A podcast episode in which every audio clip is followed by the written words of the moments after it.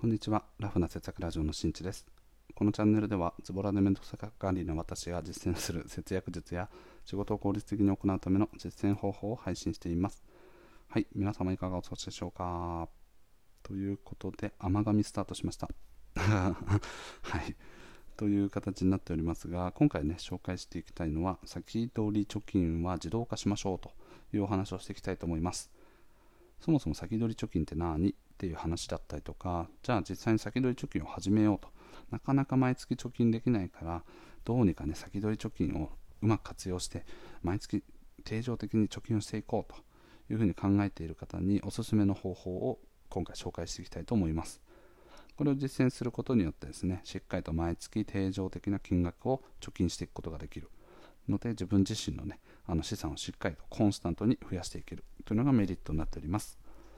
本題の前にお知らせです。現在僕は文章で具体的な節約方法を紹介しています。ラフな節約ブログという名前で検索していただくと、具体的な実践方法に加えて、節約におけるメリットや効果などなどを詳しく解説しておりますので、ぜひともご覧になってみてください。はい。では早速本題ですね。先取り貯金のおすすめの方法というお話です。そもそも先取り貯金という言葉、聞いたことない方もいらっしゃると思いますが、もうその名の通りですね。給料や収入が入った際にと余った分だけお金を貯めるではなくて毎月先に一番最初に先取りをして貯金をすること。それが先取り貯金というふうに言われております。定期預金とかのねイメージが結構近いんじゃないかなと思いますがと毎月ねお金が入った給料日15日とか25日の給料日を迎えたらまず最初にあの貯める分をあのしっかりと貯蓄していく。で残ったお金で自分の1ヶ月間の生活をこう生計を立てていく。といったような、ね、考え方かなと思っております。で基本的にはあと我が家でもねこの先取り貯金を実践することによって年間の300万円という貯金を達成することができました。こちら去年の話ですね。はいおめでとうと。いう感じです。なので今現在ですね貯金ができていないとかなかなか貯金できないんだよねって言ってる方はこの先取り貯金がうまくできてないというケースがあの結構散見されてます。お金が貯められない人の典型的な例はあのお金がもし残ったなら貯めようと思ってるんですね。すなわち貯金をする自分のお金を貯めるということの優先順位が非常に低い。ことから結果的についつい余ってたら使っちゃおうという気持ちになってあ今月まだ使えるねとかあ全然まだまだ使えるねということで使っていったらああじゃあ今月全然手元に残らなかったか貯金できないね、うん、来月は頑張ろうみたいな感じになってしまうと最終的にはやはりそれがずるずる続いていってしまうので結果的にお金が貯められないというふうになっております。なのでそうなる前に使う前にこの貯金をするということの優先順位をしっかりと上げて一番最初にそのために必要なお金を使う。すなわち貯めると。いうことをやるのがこの先取り貯金の特徴になってます。でこの先取り貯金をしていく上で確実にこれはやらないとと貯金ができないよということがあってそれは何かというとですね自動化することなんですね例えばあのその収入が入ったね給料日とかで収入が入りましたよしじゃあこの分を先取り貯金しようということでどっか自分で銀行とかに行ってこう貯蓄専用の口座とかに自分の手動でねお金をこう入れていくみたいな風になった場合これってあの確実にやれない時っていうのはあるんですよね。それはどういうことかというと、まあ、外的要因が多く含まれていて例えば天気が悪くてあの近くに銀行がないからその銀行は隣駅にあるんだけどこう天気が悪くてあのちょっと出る気持ちがあの、ね、億劫になっちゃったからよしじゃあ明日やろうみたいな感じであの後回しにしてしまうと。で結果的にこう入れ忘れちゃったから翌月に入れようとかね。で翌月に入れるの忘れちゃって毎月分しか入れなくて入れ忘れちゃったみたいな。なのでこう定常的に貯めることができなくなったりとかあとはご自身の体調とかを崩した場合にちょっと明日やろうとか体調が復活しないからちょっとあの1週間後週末にやろうとか。そういったようにですねあのきちんと決められた日にあの決まった金額を入れるというのが難しくなってくる。ので自動化をしないととこういうことが起こりうると。なのでしっかりと自動化をしていって天気や自分の体調といったような、まあ、外的要因に影響されることなくしっかりと振り込みしっかりと貯めていくということを実施していくべきかなというふうに考えています。もちろん銀行のメンテナンスとかに当たってしまって定期的な振り込みはできないというケースはあるんですけれども多分その 1, 日か2日後ぐらいにはね確実に復旧しているはずなのでとそこであのリカバリーできるんじゃないかなと考えてます。じゃあ実際にそのあの先取り貯金をね実施していくにあたってどういった方法があるのかについてですね。これ大きく分けて5つになってます、はい、まず1つ目はですね言わずもがな定期預金することですね。すなわちま銀行に預けること。そして2つ目は貯蓄型の保険に加入すること。あのまあね、生命保生命保険の中でも個人年金型保険とか学資保険とかなんか養老保険とかあとは就寝保険とか。で、まあ、ちょっとこう貯蓄をしていくいけるような保険ですね。そして3つ目はですね積立 NISA や投資信託。そして4つ目がですねあごめんなさい4つなかった。はい。3つでした。失礼しました。はい。でですね、1個ずつ解説していきます。1つ目はね、銀行への定期預金。ということで、毎月毎月こう銀行からあの給料日、その当日に定期預金をするための引き落としをさせるっていう感じですね。はい、積立預金なんていう言い方もされたりしますね。うん、銀行に預けるメリットっていうのはま大きく2つですね。いつでもお金を一応下ろせるということと、あと増えたり減ったりしないから安心であると。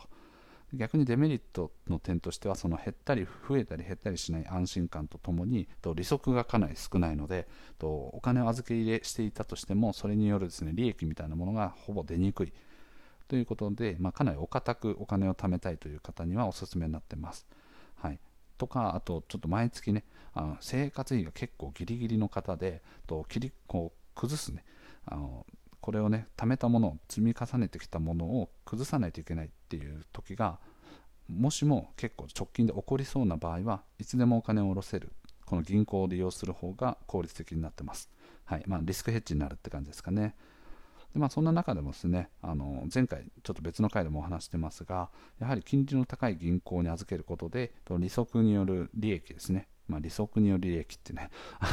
二度手間ですが、はい、利息がね多く入ってきた方がより効率的なのでそういった方でね銀行をちょっと考え直したいよという方であれば青空銀行バンク支店といったネットバンクですね。を使うことによってみずほ銀行といったようなメガバンクの定期預金金利のですね約100倍ですね、はい、の利息がつくので効率的にお金を増やせるのでぜひとも検討してみてください。はいで、2つ目ですね、貯蓄型の保険です。これさっき言ったようにね、学資保険とか個人年金型保険とか、あとは就寝保険とか、そういったようなね、保険をうまく活用しながら、まあ、月々の保険料を支払うといった感覚で少しずつお金を貯めていくという方法ですね。これはね、メリット2つですね。生命保険の役割も兼ねているので、そもそもこう保険に加入して、さらに貯金もしたい。で、それをね、ま、めんどくさいからいっぺんにやりたいよという方にはおすすめになっています。あとはあと満期を迎えた場合とかですね支払いの満期を迎えた場合は支払っていた金額よりも多くもらえることもあると特に学習保険とかの場合だとと支払額がねあの毎月固定で決まってるんですけどそれが子供が成人になる、まあ、18歳とか20歳とか設定した金額までにと貯め続けると返礼率って呼ばれているようなこうバックされ還元率みたいなのがあるんですけどこれがね120%になったりするんですね。なので、もともと支払っていた金額の120%が戻ってくるといったような可能性もあるという感じですね。ただデメリットももちろんあって、その満期を迎える前に退会しちゃうと元本割れをしちゃう。で、あとは、と状況によってはですね、あのマイナスになっていく場合もあるってことですね。で、あと3つ目はですね、割高であるということですね。これはあの生命保険は生命保険、そして貯金は貯金といったように切り離して考えていった方が実は効率的だったりするのでとちょっとねあの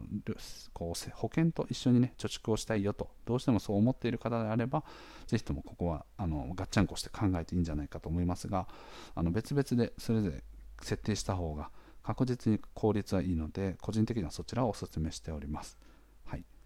で3つ目ですね積立 NISA や投資信託、まあ、いわば投資と呼ばれているものですね。でこれのメリットは何かというと、こちらも同じようにですね、支払い金額よりも多くもらえる可能性があると。であとは積立 NISA とかの場合だと、と投資初心者、知識がない方であっても、金融庁が選定したですね、リスクがしっかりとこう担保されているというか、リスクが比較的低い商品の中から選ぶ形になっているので、あのマイナスになるリスクっていうのが比較的低い。そしてあとはですね、投資金が非課税になるということで、積立 NISA、毎月3万円ぐらい投資していたと仮定すると、その投資金額がですね、あのね控除の対象になってきます。なので、まあ、あの節税対策にもなるという感じですね。で、デメリットは逆にマイナスになる場合がある。これはまあさっきの保険と一緒ですね。株価とか景気が悪いとどうしてもマイナスになっちゃう。ということと、あとはね、投資においてはですね、積立 NISA の場合は毎月の上限額が3万3333円までで決まっていることとあと投資期間が20年っていうような期間が決まってます。なのでと、ね、かなり長期的に見るとデメリットはなるんですけどもう自分がねあの結婚するまでとか自分がこう独り立ちするまでとかといったようなね5年10年ぐらいのスパンであればこの辺は特に気にしなくていいんじゃないかなと思ってます。で今回ね一番お勧めしたいのはやはり投資になってます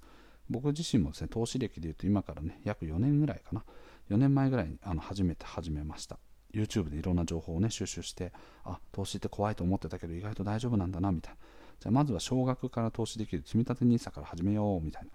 感じで、毎月に1万円ずつぐらいから始めました。うん。で、それをやっていく中で仕組みを少しずつ理解して今に至るという感じなんですけど、はい、貯金の方がね、やっぱりこう、あの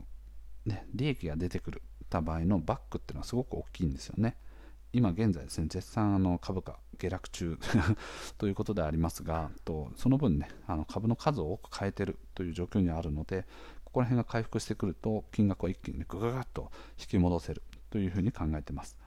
ちなみにこれ投資、あの積立 NISA や投資信託の場合で、この投資期間20年といったような長期運用をしていったときに、マイナスになるリスクっていうのは、今この2022年の段階ではほぼ限りなくゼロに近いというふうに言われてます。なので少なくとも、えっと、も1%とか0.1%以上になる確率の方がもうほぼほぼ100%だということであればとさっきのねあの保険とかの場合だと大体こう120%ですね、うん、120%すなわちプラス20%になるんですけど投資の場合だとと一応ねこう仕組みを細かく説明するとややこしいんですけどまあ、あの計算上ね、うまくいったと仮定すると、大体ね、200%ぐらい、まあ、すなわちもう2倍になるということですね。投資金額の2倍ぐらいになる可能性があるというふうに言われているので、ぜひともこれを、あのね、投資を検討してみるといいんじゃないかなと思ってます。投資に関してね、より具体的に詳しく解説している動画、あ動画じゃないですね、音声に関してはまた別途あの録音して配信できればと思っております。ということでね、あの今回のお話以上ですね、先取り貯金をする際の方法、ね、5つって言いながら3つしかありませんでしたが、定期預金をすること、あとは貯蓄型の保険に入ること、そして積立 NISA、投資信託といったような投資をやっていくこと、この3つになっております。で最後ね、一応ちょっと注意事項になってるんですけど、あの毎月赤字、またはですね、かなりあの生活がかなりギリギリという方であれば、この積み立てをしていくっていうのはとちょっと後にしてもいいと思います。またはですね、あの金額がかなり少額ということであれば、ご自宅にこう貯金玉とかをね、懐かしい、貯金箱か、貯金箱とかを作って、そこに500円だけ毎月入れるとか、1000円だけ入れるとか、そういったものをね、やっていくといいと思います。毎月かなりギリギリの生活をしている場合って、やはりこう、さっき言ったようにね、切り崩してこう生活をする可能性もあるので、そういった利便性とかを考えていくと投資とかだとお金を下ろすのにかなりちょっとあの期間がねかかったりとか時間かかっちゃう場合があるんでとそこだけあの気をつけてください。はい、といった感じでですね、はい、ちょあの先取り貯金についてお話しさせていただきました。今回のお話は以上となります。最後まで聞いてくれてありがとう。また聞いてね。バイバーイ。